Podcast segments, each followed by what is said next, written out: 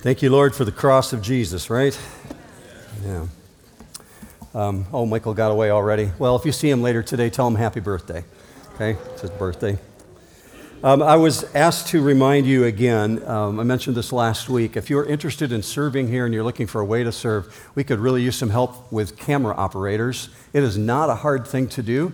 And Derek's had a few people sign up, but you could see him after the service. And he's back there in that sound booth, a handsome young looking young man who happens to also be my son, and he looks just like his dad. Uh, see Derek if you want to serve in that way. He'll, he'll train you everything that you need to know. It's a great way, if you're going to be here at the service anyway, to be able to help out. And one other thing, other thing I was asked to remind you about is this coming week, the clock changes and time goes forward. So if you want to be on time for church next week, not just with the parking issues, but note that. I would love to pray with you before we jump into this text this morning. So let's take some time to uh, go before the Father and ask Him to guide us through this passage. Would you join me? Lord God, I thank you for every single soul who's in this auditorium and every single soul who's joining us through broadcast of the virtual services right now. We pray that you would reach in to our hearts and cause us to come alive in respect to your word and look for ways that you would motivate, motivate us to adapt to your expectations. So we, we ask that the power of the Holy Spirit would be felt by every single person. And that as we come to this point of receiving the elements of communion, that it would mean something even more to us today, understanding who we are to you and what you've done for us. So we pray that you would speak through your word now and let it be alive for us. We ask for this in Jesus' matchless name. And all God's people said, Amen. I have much to cover this morning, so let me just uh, give you a broad overview. We're going to be in Exodus chapter 2 and chapter 3 this morning. Laid a pretty good found work last week with Exodus 1. We saw last week that there was this phenomenal growth going on in Israel's population, and that it was a fulfillment of what God had promised. He had made a commitment that the seed of Abraham would become as sand on the seashore. And in, indeed, they were multiplying not just by the hundreds of thousands, but by the millions. And remarkably, that phenomenal growth continued even though there was a new king who came upon the throne, a new Pharaoh who was ruling over Egypt. And yet he had made this decision to exterminate the Jewish people. So he gave a decree to all of the people. And you see this decree here in verse 22 of chapter 1. Then Pharaoh commanded all his people, saying, Every, and he's speaking of Hebrew children, every son who is born you are to cast into the Nile. So, this new law that he decreed, the government decided they're going to exterminate all the Jewish young men, um, babies specifically, by throwing them into the Nile. This, this provides the backdrop for the drama of what we find in chapter 2 when we come into it this morning. Because God brings someone completely new on the scene, and he's so famous, even non church people have heard of him, and we happen to have a photo of him this morning. if you're younger than 40, that's Charlton Heston, okay? And he starred in the Ten Commandments back in the 60s. And he is obviously very well known by people around the world, even if they're not followers of God. They understand or they have at least heard of Moses. We tend to think of Moses as a fully grown man with his arms outstretched over the Red Sea in defiance of Pharaoh. But we have to remember where he started out. And he started out as a slave child, as a boy who is a son of a slave, who is the grandson of a slave, who is the great grandson of a slave, because Israel's been in bondage for 400 years by this point that he arrives. And he's born with his target on his back because Moses is a Hebrew. And therefore, he's got a death sentence right from the womb. So we pick it up in Exodus chapter 2, verse 1, where it begins this way Now, a man from the house of Levi went and married a daughter of Levi. That, that means in the tribe of Levi. The woman conceived and bore a son, and when she saw that he was beautiful, she hid him for three months. By faith, Moses, when he was born, was hidden for three months. It also says in Hebrews chapter 11. By faith, Moses was born. He was hidden for three months by his parents because they saw he was a beautiful child and they were not afraid of the king's edict. So both the Old Testament and the New Testament say he's a really beautiful kid. Question If he was ugly, would they have thrown him in the Nile? no mom has ever thought that their baby was ugly. And I'm sure in this particular case, It's not just the physical beauty we're talking about. Although in the New Testament, the Greek is very specific. In Acts chapter 7, it says in the King James Version, he was exceedingly fair, meaning in his physical appearance. So I wonder as we understand these definitions here, are we supposed to conclude that this baby was just too pretty to throw to the crocodiles? I don't think that's the case. The NIV actually renders that he was no ordinary child. How could they tell that from birth? How in the world could they possibly know? Well, all the text seems to indicate there's something beyond the looks here. And Hebrews 11 actually goes to the step where it says the parents acted in faith. Well, faith precludes the outward appearance. Faith goes beyond what you can see. Well, they acted in faith believing that there was something special about this child, and it compelled them to hide him. The, the fact that he's beautiful relates to his physical appearance, but it also speaks to the quality of his heart. Now, we remember that he has a brother who's three years older than him, Aaron, would just be a toddler at this point. And then Miriam, older sister, we're not sure if she's quite in the adolescent years or not. She's obviously a young girl moving towards adolescence, and she plays into this story. Verse 3 says this but when she, meaning Moses' mom, could hide him no longer, she got him a wicker basket, probably made of papyrus reeds, most likely, and covered it over with tar and pitch. Then she put the child into it and set it among the reeds by the bank of the Nile. His sister stood at a distance to find out what would happen to him. So it's very easy to imagine this mom and dad at home grieving and utterly despondent. They already lived 24 hours a day in slavery. The bondage is just horrible. And the marar word that was used last week that we saw for bitterness describes just what life is like day in and day out as a slave under the taskmasters. And now they're told they have to give up this gorgeous child. Clearly, Moses' family has something else in mind other than child abandonment. There's obviously hope in what they're doing in the midst of this desperation. So they're not, when they build this little basket for him, which by the word is the exact same word that's used to describe Noah's ark. When they build this ark basket for him, they're not intending to push it out into the Nile River. They set it in the reeds up against the bank, obviously in hope that somehow there's going to be an intervention and somebody's going to find this child. There's no expectation, however, I'm sure, that what happens next is what's anticipated. What happens next must have caused Miriam, his sister, to gasp. And we get really good detail simply because it obviously it's coming from an eyewitness. This is written like an eyewitness account. We have to assume that Miriam told Moses later in life how, when she was watching from the bank of the Nile, the royalty of Egypt came down to the banks of the Nile River. Now, check this. Of all the people in Egypt, who would you least want to find the baby in the basket? Well, Pharaoh's household, of course. That's the last people you would want to find this particular child, and then a member of Pharaoh's own household, let alone the daughter of the very man who ordered the extermination of the Jewish baby boys. But that's exactly who finds him. This is like Hitler's family finding a Jew hiding in the broom closet of his own house. It's that visceral, it's that graphic. New Hope, this also causes me to step back and say, who in the world could arrange this but our God? Who could do this but Him? No one that I know of. Next verse. Verse 5 The daughter of Pharaoh came down to bathe at the Nile, with her maidens walking alongside the Nile. and she saw the basket among the reeds and sent her maid, and she brought it to her. When she opened it, she saw the child, and behold, the boy was crying, and she had pity on him and said, This is one of the Hebrews' children. This is also just like our God the very same mode by which Pharaoh would destroy Israel and eliminate all the boys, using, in other words, the Nile River, God once again takes what man intends for evil and turns it for good because our God is always at work and he's always in control. So the princess of Egypt arrives at the Nile to bathe exactly at the right moment And she sees this basket and then sees the child and retrieves the basket. Check it. Pharaoh's decree is that all of the citizens of Egypt would destroy the baby boys of Israel. That certainly included his own daughter. Every single boy is to be killed.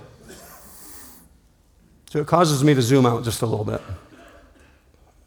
Pharaoh sits on a throne and he issues an edict.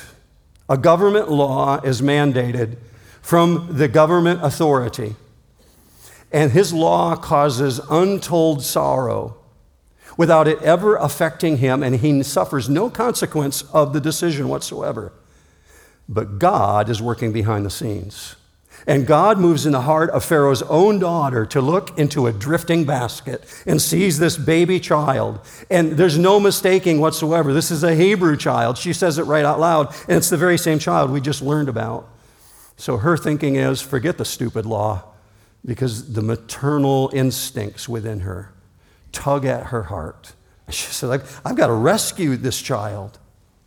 Now, today, Egyptologists and archaeologists who, who lean towards a direction of skepticism toward the Bible, they'd say very unlikely that a member of the royal family would actually go down to the Nile River to bathe, let alone be found skinny dipping down there. But the reality is, they do acknowledge that on occasion, the members of the royal family would go down to the Nile River and do what they called ceremonial washing, and they would enter the river because they worshiped the Nile River as one of the gods, small g.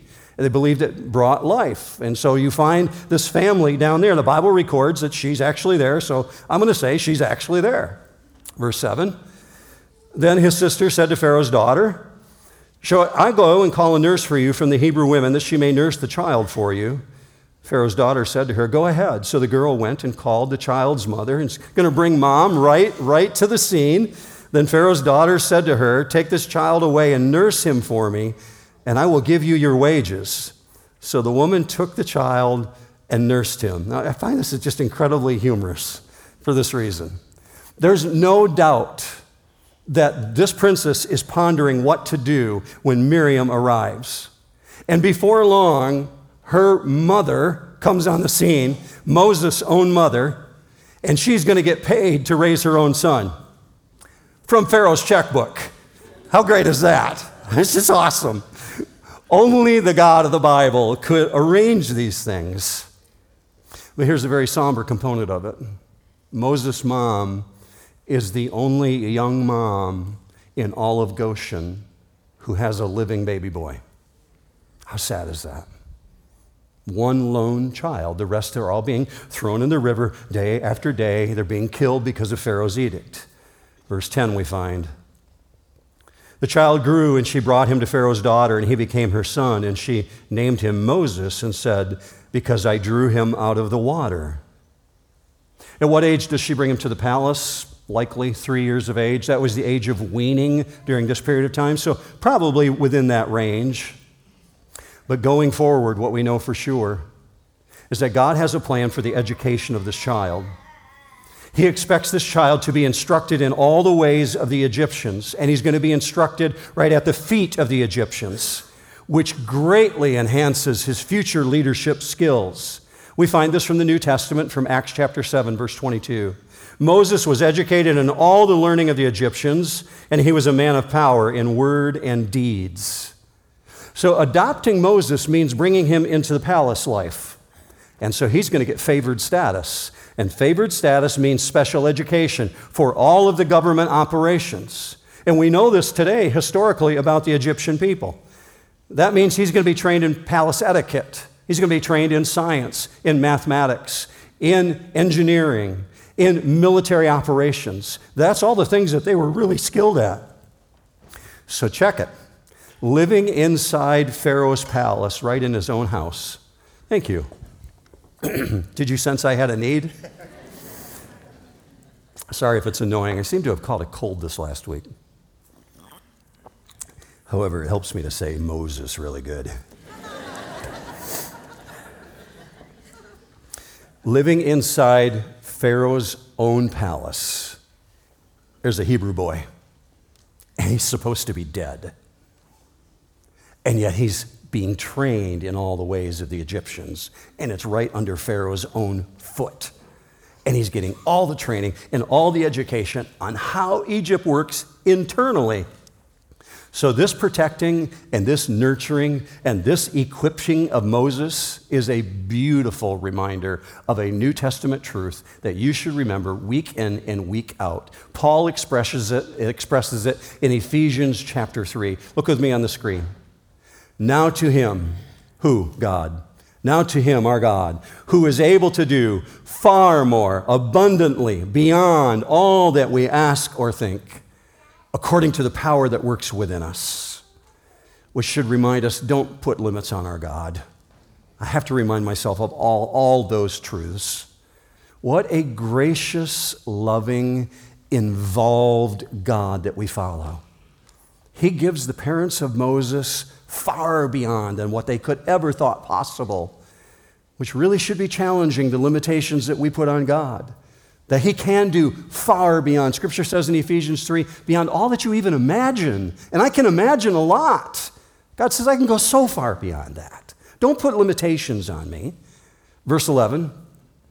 Now it came about in those days when Moses had grown up that he went out to his brethren and looked on their hard labors. And he saw an Egyptian beating a Hebrew, one of his brethren. So he looked this way and that, and when he saw that there was no one around, he struck down the Egyptian and hid him in the sand. If you're new to church, it, it means he killed him. And there he's trying to bury the body, if you're not familiar with the story. And the particular word that's used here, nakah, in the Hebrew language, it, it means to beat someone so severely you're beating them within an inch of their life. And obviously, in this case, he took this individual's life. That same word will be used again in just a moment. Somewhere along the way, Moses has been made aware that he's Hebrew. Now, he's nearing 40 years of age when he decides to go and visit the Hebrews and see what's going on in their conditions. We learn this from Acts chapter 7, verse 23. But when he was approaching the age of 40, it entered his mind to visit his brethren, the sons of Israel. So Moses knows he's Hebrew, and he cannot help himself but identify with his fellow Hebrews. They're in distress and they are suffering. Hebrews, uh, Exodus 2.11 says, he looks on their hard labor and he saw an Egyptian beating a Hebrew, one of his brethren. And this means more than to visually see. It, it means that when he sees, it moves him to the point of distress. So he's emotionally attached to what he's seeing going on here, which tells us Moses shares God's heart. He may not know the God of the Bible yet, but he certainly understands that God has great sympathy for the oppressed. And God looks upon the oppressed with grievous heart. Well, that's exactly what you find Moses doing. Now, to be sure, this Egyptian officer is not disciplining the slave. The Hebrew language actually uses the exact same word here, the word nakah that you just saw, when it treats this individual, saying he's likely beating him to death. We don't know how close to death he is, but there's oppression going on. So I'm compelled to ask this question Why does Moses think that that's the best course of action? He's a member of Pharaoh's royal court, he's a prince of Egypt. Why doesn't he just say, Stop? Why does he think he has to kill this individual? Well, obviously, there's an act of rage going on, and, and there's obviously the heat of passion takes over in this moment. But also, he's got military training. He's trained in all the ways of the Egyptians. Probably he's a pretty powerful individual. For some reason, it results in death. And for sure, there's an attempt here to exact vengeance. How do I know that? Look with me on the screen again. Acts 7. He defended him and took vengeance for the oppressed by striking down the Egyptian. But then there's this little detail added in verse 25. And he supposed that his brethren understood that God was granting them deliverance through him. But God's pretty clear in the Old Testament and the New Testament. He says, Vengeance is mine, I will repay. Moses has taken vengeance upon himself. So I'm not really sure what to call this. It definitely goes into the category of homicide, and for sure, it's premeditated. Should we go as far as to call it murder? Interacting with one of the attorneys who attends here this last week, told me he's involved in a lot of murder cases, and you want to be very careful to jump to the conclusion that there's actual murder going on here. Definitely, there's homicide going on here. But we know it's premeditated because of what it says in verse 12. It says very specifically, he looked this way and that, meaning he's gauging whether or not other people are around him. Premeditated. Why the detail? Why is that important? Well, it not only gives us insight into the flow of the story, but there's this element. I suspect, and I'm, I'm just speculating here, that Moses very likely had a very rapid increase in his blood pressure when God gave him the Ten Commandments at Sinai. And he arrives at the commandment, Thou shalt not kill. And in the Old Testament, the word kill, used in the Ten Commandments, is murder. Uh, I'm, I'm not trying to implicate him in murder or mischaracterize what Moses has done here. Rather, here's what I am emphasizing this aspect. Our God uses flawed people. Amen? Our God uses flawed people. He uses you, He uses me. It's as old as time. God uses flawed people to do His work. I'm also not trying to excuse Moses' action, but just let me push this just a little bit further. We're told this in Hebrews chapter 11. By faith, Moses, when he became of age, refused to be called the son of Pharaoh, Pharaoh's daughter choosing rather to suffer affliction with the people of God than to enjoy the passing pleasures of sin, esteeming the reproach of Christ greater riches than the treasures in Egypt, for he looked to the reward. So the pleasures and the treasures of Egypt are fading into the rearview mirror for him. He's willingly made a decision, and he sees himself as being able to help liberate God's people. Hebrews 11 means this He has already identified himself with his people before he went out to look on the affliction of his people. So Hebrews 11 informs me that the reason Moses actually even visited his brethren is because of his decision to identify with them and even suffer with them, which means this. He didn't lose his status with Pharaoh as Pharaoh's grandson because of the killing. He had already given that up willingly. But because he attempted to do what many of us have also already tried to do, in other words, act on God's behalf, Moses has to learn that deliverance comes from God's hand, not from Moses' hand. And if you haven't discovered it yet, you cannot force God's hand. You cannot force God's timing. You cannot force God's purposes. It has to happen in His way according to His purposes. Verse 13. He went out the next day, and behold, two Hebrews were fighting with each other. And he said to the offender, Why are you striking your companion? But he said, Who made you a prince or a judge over us? Are you intending to kill me as you killed the Egyptian? Then Moses was afraid and said, Surely the matter has become known. So the prince of Egypt has taken a life in rage. And that can't be kept a secret. Even if his motivation is right, his method is completely wrong. And he knows now it's, it's public information. So he decides that he better exit Egypt quickly, especially when the wanted posters go up. Exodus 2, verse 15a when Pharaoh heard of this matter, he tried to kill Moses. So, what starts out with a bang, meaning he was rescued from the Nile, he was raised in the palace, what starts out with a bang seems to be ending in a whimper, which is the exact opposite of Joseph's life. Joseph is raised to power and he brings deliverance. Moses has to end up running for his life. Go back to verse 15 again. When Pharaoh heard of this matter, he tried to kill Moses, but Moses fled from the presence of Pharaoh. For Moses, no longer does Egypt represent leisurely boat rides down the Nile, no more exotic meals, no more extravagant clothing. It means slave masters, it means bondage, and it means death. Now, someone reading this account for the first time, perhaps brand new to church, maybe never heard the story, without any knowledge of where this story is going, would conclude that they should have a great sense of disappointment at this point because Israel's future for a people is really, really bleak. At one point, Moses seems to be the solution. Raised in the palace of Pharaoh, just like Joseph. But now he has to run from the country, and it seems like he's fading out of the picture entirely, and you would expect his life to end in absolute obscurity. But in spite of all the circumstances, what we've been learning over the last couple weeks is that God is always at work, God is always in control, and He's acting powerfully behind the scenes. And He is very aware of our situations. Go with me to verse 23.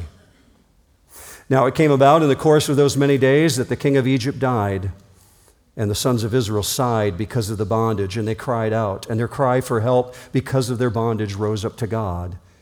So God heard their groaning, and God remembered his covenant with Abraham, Isaac, and Jacob. God saw the sons of Israel, and God took notice of them. Now, those many days that it refers to is talking about while Moses is living in Midian. He's run away, he's hiding in a foreign country. During those many days when he's living in Midian, we'll come back to that in just a moment. I want, I want to resolve or address a theological issue with you before we move further back into the story by asking this question Can God forget? Well, He can forget your sins. He says out loud, I forget them and I remember them no more. But can you actually be an omniscient God, meaning all knowing, if He's unaware of anything? Well, let's look at the way these words were used because it says God remembered, which implies that he's forgetting. If we use the English word remember, well, the word remember here, the Hebrew word is actually zakar, and it's actually saying that God acknowledged. It's not as though he forget, forgets, but he came to the decision that he would acknowledge the commitment that he made to Abraham. That's not just the only English word that's used there that's confusing. It also says that God noticed or took notice of them. Well, what's that word? That's talking about understanding, meaning God understands you. He hasn't forgotten, and He understands exactly what we're going through. He understands everything because He's omniscient. So the question within the question is this How then is God moved to act on behalf of His own? Well, by his own promises. In other words, by his own word, the word of God. The word of God that made a commitment to Abraham moves him to make action towards the people that he loves. Think of it this way it's not as though an angel had to come and whisper in the ear of God and say, Hey, remember that thing that you said to Abraham 400 years ago? Well, no, that's not it at all. God doesn't forget. God cannot forget because forgetting is weakness, and there's no weakness in God. Even though in multiple verses God says he forgets your sins. What's he referring to there? This is really important to you today where you're at. Whatever sins you committed last week, whatever sins you will commit in the coming week. When God says that He has forgotten your sins, it means He's not holding sins against you. Look with me on the screen at God's own statement, Isaiah 43 25. I, even I, am the one who wipes out your transgressions for my own sake, and I will not remember your sins. So, hear this, church, especially if you're new to church. Once your sins are forgiven you by God, they will never be held against you. Your past, your present, and your future sins. It's called the finished work of Jesus. The finished work of Jesus on the, on the cross means that he wiped out all your sins, past, present, and future. That's why he could say, It is finished when he's hanging on the cross. It's the finished work of Christ. Therefore, for you this morning, if you feel forgotten by God, or you feel insignificant, God is quick to remind us in His own word that He does not neglect and He does not forget. And there is way more going on here than just the mental acknowledgement that, oh, yeah, I had a commitment to Abraham. That's not it at all. it actually includes performance. So we put four verbs in your notes this morning. You'll see them up on the screen as well. Look at these four God heard, God remembered, God looked. It's the word saw that we just described, and God knew. In other words, he noticed. Now I'm going to ask you to do this. Hold these theological truths right in the front of your mind, and we're going to dive back into the story and allow these words to come out to us. Now, to this point in time, Moses has lived the life of luxury in the Egyptian palaces, highly developed civilization. We understand their engineering is off the charts. We still have their structures in existence today. Mathematics is something to be held in awe by these people. Their understanding of science, their understanding of medicine. Moses not only lived that life, but he's highly educated in that life. According to Acts chapter 7, Moses actually was schooling all the learning of the Egyptians. That guy, that same guy is on the run for his life from Pharaoh. And I will argue with you next week that I believe it's Thutmosis first. I'll come back to that next week to present that to you. So his own grandfather is hunting for him. Back to verse 15 again. When Pharaoh heard of this matter, he tried to kill Moses. But Moses fled from the presence of Pharaoh and settled in the land of Midian, and he sat down by a well. Now, the priest of Midian had seven daughters, and they came to draw water and filled the troughs to water their father's flock. Now, the then the shepherds came and drove them away, but Moses stood up and helped them and watered their flock. When they came to Reuel, another name for him is Jethro, when they came to Reuel, their father, he said, Why have you come back so soon today? So they said, An Egyptian delivered us from the hand of the shepherds. And what is more, he even drew the water for us and watered the flock. He said to his daughters, Where is he then? Why is it that you have left the man behind? Invite him to have something to eat. Now, clearly, Moses has no use for bullies in his life. We've already seen evidence of that.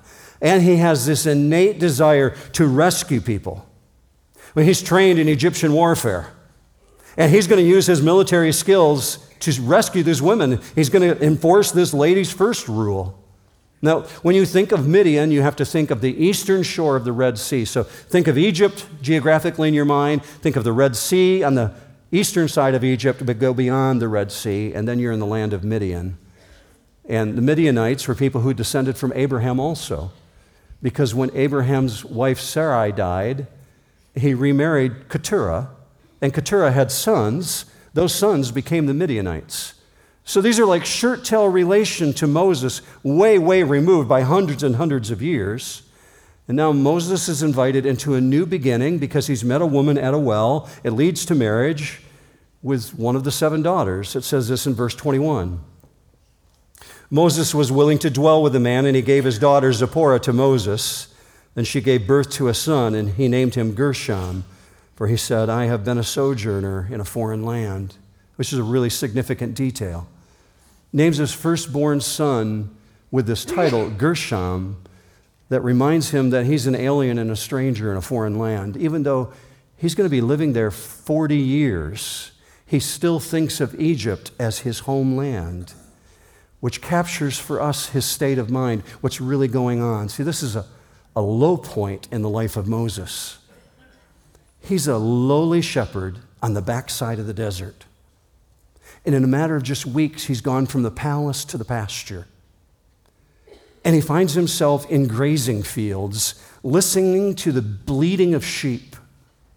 That might sound really peaceful and pastoral to you, unless you've hung out with sheep. And that bleating can be really annoying, I'm here to tell you. We've had sheep at our house, and they would scream at me well, that's because they're hungry. And Moses is with them day in and day out, and week after week, and year after year, and we're told it goes on for 40 years.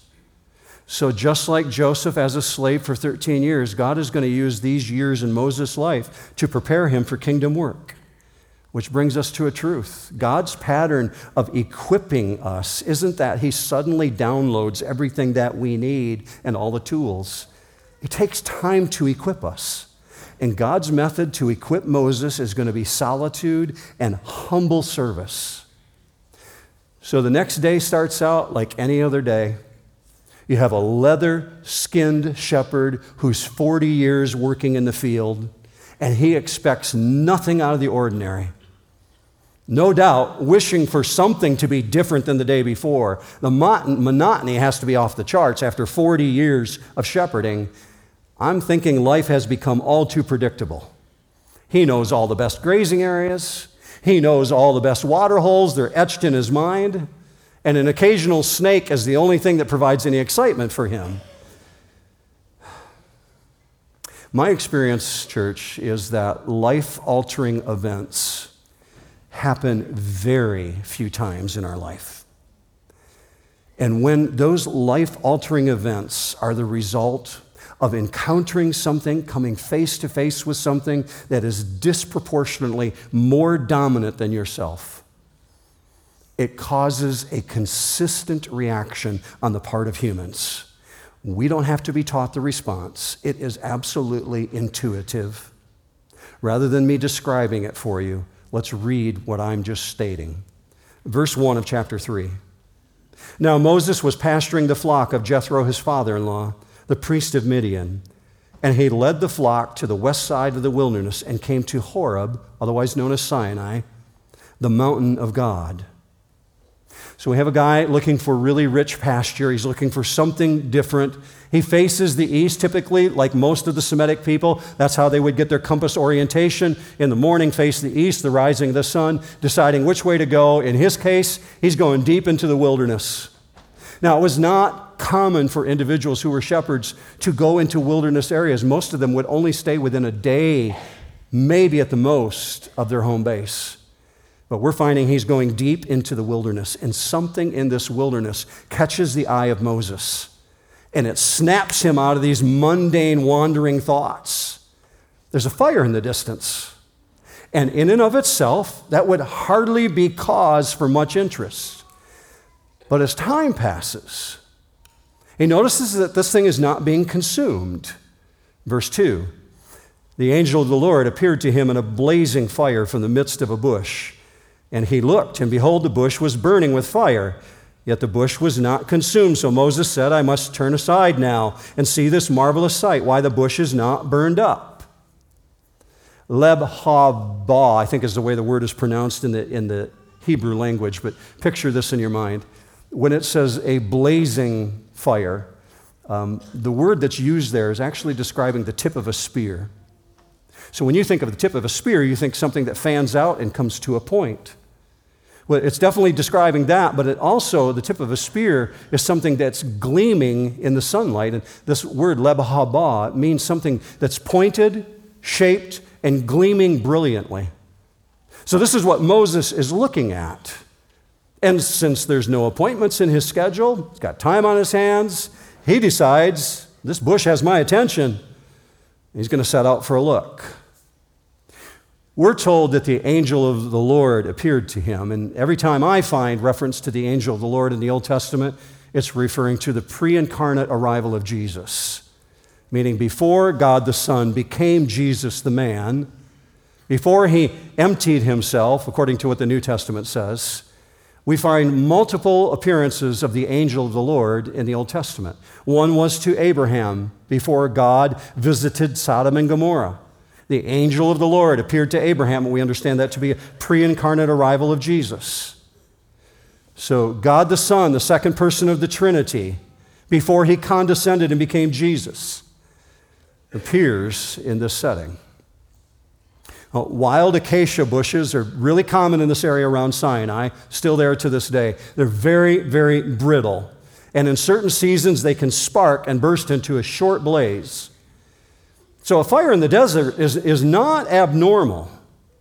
What Moses doesn't know is that while this bush is very common, it's what's at the core of the fire that is not common. It's far from ordinary. And the closer he gets, the more extraordinary the scene. I'm sure that if Moses were alive today, he'd be amused and entertained by all the attempted explanations at the burning bush. There's been a lot of them like St. Elmo's fire, a, glow of electricity. Or there was a, a refraction of a rock that blew down that had some gypsum in it, and it caused the bush to light on fire. Or one of my favorites is that it was a, a, red, a bush with red leaves on it and the sun hit it just right. Okay, all of those attempted reasons for explaining away the burning bush completely dismisses Moses' 40 years of experience in the desert. We're told that he said this is a marvelous sight. This is absolutely strange to him. So, for this guy who's used to a mundane life, this is something extraordinary. Now, often the Bible speaks of fire in conjunction with God's holiness, more specifically, in conjunction with God's anger towards sin when fire appears on the scene. Let's go forward. Verse 4 When the Lord saw that he turned aside to look, God called to him from the midst of the bush and said, Moses, I'll try it with my cold voice. Moses. That's not working, sorry. Moses. You're trying to clear my throat for me, aren't you? Moses, Moses. And he said, Here I am. All attempts at trying to explain the bush aside, I can confidently say, after many years of wilderness experiences, including some really strange encounters myself, I have never heard a bush talk. I'm guessing you haven't either. And neither had Moses. This is the first time it's ever happened. And the fascination of this moment is amplified by the sudden presence of this voice. If you're new to church, you need to understand that when you read the Bible, when you come across miracles like this, miracles are always used to authenticate the message of God. They're never intended as a sideshow, they endorse God's word.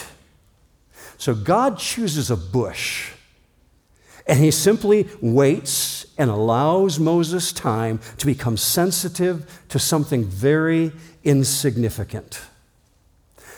The God of glory could have easily set ablaze all of Mount Sinai. And you're going to see him do that in Exodus chapter 20 and then again in Exodus chapter 30. He can and he will do that. His awesome holiness can do that. But here, he just uses a simple bush, which impresses me with the reality of all the simple ways God has used to get my attention over the years. How about you? All the simple, insignificant things that God draws into our path. Now, this very quickly transitions into a curiosity, and then it moves from curiosity from that into an encounter with the living God. Verse 5. Then he said, Do not come near here. Remove your sandals from your feet, for the place on which you are standing is holy ground. He said, Also, I am the God of your father, the God of Abraham, the God of Isaac, and the God of Jacob. Then Moses hid his face, for he was afraid to look at God. Let me go back to what I said a moment ago. When you come face to face with something disproportionately more dominant than yourself, it causes a consistent human reaction. It's intuitive. It produces within us an instant awareness that you are utterly mortal. And you begin to fear for your life. On multiple occasions, Peter spoke of a very similar incident happening to him. He was very aware that he had come face to face with God. Matthew chapter 17 captures the setting very clearly that Peter speaks about later in life. Let me show this to you on the screen. A bright cloud overshadowed them, and behold, a voice came out of the cloud and said, This is my beloved Son with whom I am well pleased. Listen to him. When the disciples heard this, they fell, they fell face down to the ground and were terrified. Surrounded by the power and the majesty and the holiness of God, and this voice thundering magnificently, it drives Peter, James, and John to the ground. They can't but help respond that way because of what they have just encountered. Intuitively, they want to go into a fetal position in the face of such overwhelming awesomeness and holiness and, and crushed with this instinctive awareness of their own mortality, humans instinctively hide their faces.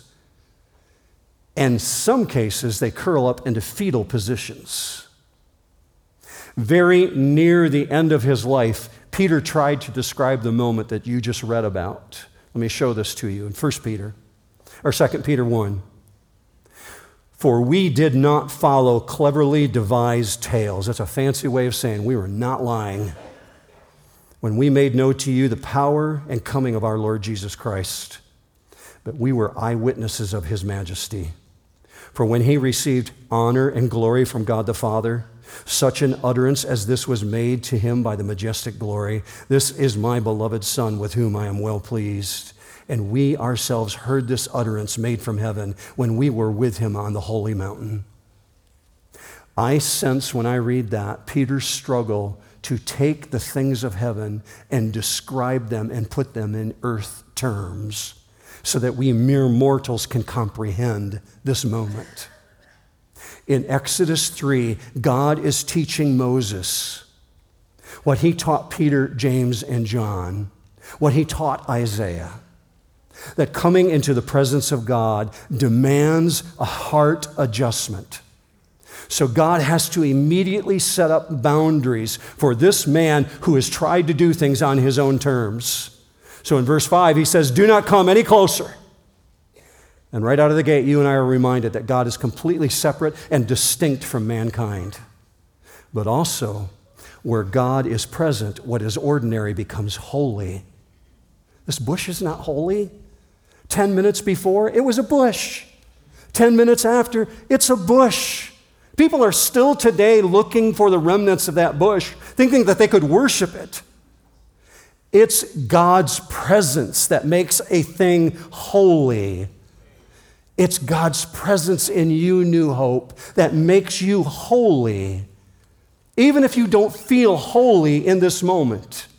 If you are in Jesus Christ and God is in you, you are holy to God. He sees you as holy because He has removed your sin, past, present, future. That's what Jesus does for you.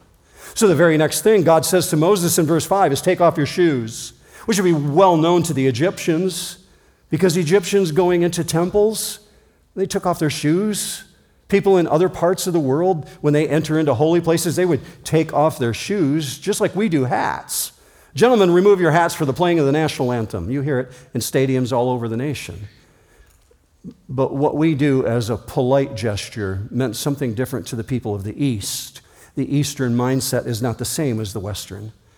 With us, it's an expression of politeness. Now, to be sure, removing the sandal is absolutely one way of confessing Moses' utter unworthiness to be in God's presence. But it is much more than that, church. It is so much more. Moses is being told to remove what man has made. He's standing on holy ground.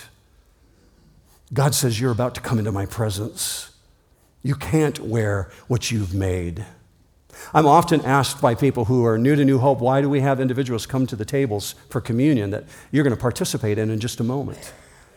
The reason we do that, and it doesn't make us exceptional from other churches, other churches have their style, but we started doing this in 2007 because of this. When you leave your seat and come to the trays in the back or in the front to pick up the elements, the only thing you're bringing to the table is yourself. There's nothing wrong with passing the trays down the aisle, but for us, it was this simple gesture. You're bringing yourself to God and what He did for you. So God says, Moses, you've got to take off your shoes. You've got to take off what you've made, what you bring to the table.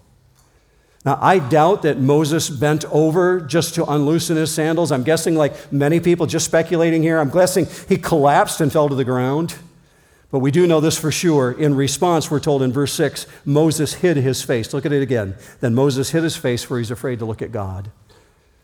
Because looking at God would cost him his life. Isaiah chapter 6. Isaiah records that he was in the presence of God, that he was caught up into heaven, and he said, Behold, I looked and I saw the train of his robe filling the temple. Uh, the longer the train of the robe, the greater the royalty. God's train of his robe was so big it filled the entire temple. And then Isaiah recorded that the thresholds of the doors began to shake. And the seraphim called out, Holy, holy, holy, holy, holy, holy. And Isaiah's response was, I'm a dead man. I stand in the presence of God. Behold, my eyes have seen the Most High. That's a normal human response when you're standing in the holiness of God. Why would Moses hide his face? God's teaching Moses, you come into my presence. As much as Moses may have wanted to see God's glory, when he realizes that he's in the presence of a holy God and he immediately grasps the depth of his own unholiness, intuitively and instinctively, he fears for his mortal life. In New Hope Church, in essence, this captures why we're doing communion this morning. This captures the essence of the human problem, and it's found right here in Exodus chapter 3. You and I, we were built to be in the presence of God. Adam walked with God in the cool of the day before the fall, before sin changed everything. We were wired to be in God's presence, but our fall into sin changed it all. And in an unholy, unredeemed condition, it is not safe for us to come into the presence of God. We cannot and we will not survive. So, someone new to church might have to ask, maybe someone will ask you this in the course of your life. How in the world then can someone who's unholy ever survive a direct encounter with God? Because the Bible says we will all stand before God one day. Now, I know many people have jumped to the conclusion that they think they can earn their way, that they can stand before God because of the works that they've done. They will be utterly shocked to learn that that does not do it. It is not safe for us to come into the presence of a holy God without Jesus Christ our Lord. Without Him, you got nothing. Now, for a Christ follower, there is nothing more comforting than the thought of being in the presence of God because Jesus has made us worthy. If you agree with that, say amen. I'm glad that I'm among people who believe that because you're about to lift the cup. Now, I'm not suggesting that you won't be stunned into silence in God's presence, and I'm not suggesting that you won't still fall down before Him. But this is what I do also know. For the one who does not know Jesus, there is no thought more terrifying or more horrifying than standing before God. And in case you were wondering, the God of the Bible still does hate sin, even though culture says differently. He does not change with culture. But the great news is this the great news is that while God hates sin, he does not hate you. God so loved the world that he sent his one and only Son, that whoever would believe in him will not perish but have everlasting life. That Son of God has a name, and his name is Jesus, King Jesus, to be more accurate. And he's the one that we get to celebrate this morning through the cup and through the bread. So I'm going to transition over to communion with you. If you personally haven't ever professed Jesus Christ as your Savior, you can do it right now. In the quietness of your seat, you can participate in communion with this church this morning for the first time in your life as a believer in Jesus Christ. All you have to do is offer up your willingness to be humble before Him and say, God, I know that I'm a sinner. You know what? I'm not even going to rush through it, church. Let's just take a minute right now. There's probably someone in this auditorium right now that does not know Jesus as their Savior. If you want to receive Jesus, just pray with me this way. Everybody, close your eyes. Let's just pray together. Pray this way God, I know that I'm a sinner. I know that I need Jesus. I invite him into my life to be my Savior. Father, I need the new life that you've promised me, and I surrender my life to him. Amen. If you're confused about anything that I just told you, come and see me after the service. I would be honored to talk with you. I'd be thrilled. I'll be right down here in the front. Let me read to you these instructions for people who do take communion. And by the way, if you're not a member of New Hope, you don't have to be a member to take communion. Anybody who's here who is a believer in Jesus Christ, you're welcome to participate in communion here. This is what we do we read this paragraph together, and uh, you're allowed time to examine yourself, come up, pick up the elements, take them back to your seat, and I'll talk you through the rest. But hear me on this. 1 Corinthians 11, Paul wrote this I received from the Lord that which I also delivered to you that the Lord Jesus, in the night in which he was betrayed, took bread. And when he had given thanks, he broke it and said, This is my body, which is for you. Do this in remembrance of me. In the same way, he took the cup also after supper, saying, This cup is the new covenant in my blood. Do this as often as you drink it in remembrance of me. For as often as you eat this bread and drink the cup, you proclaim the Lord's death until he comes.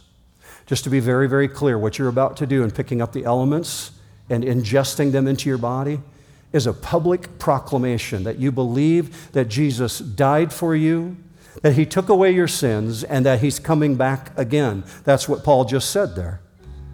When you drink the cup, you proclaim the Lord's death until he comes, that he died for you and that he's coming again. Therefore, whoever eats the bread or drinks the cup of the Lord in an unworthy manner shall be guilty of the body and the blood of the Lord.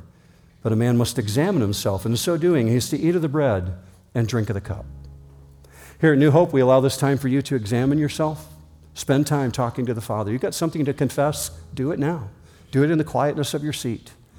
And when you're ready, come up to the tables, pick up the elements, take them back, and I'll talk you through the rest.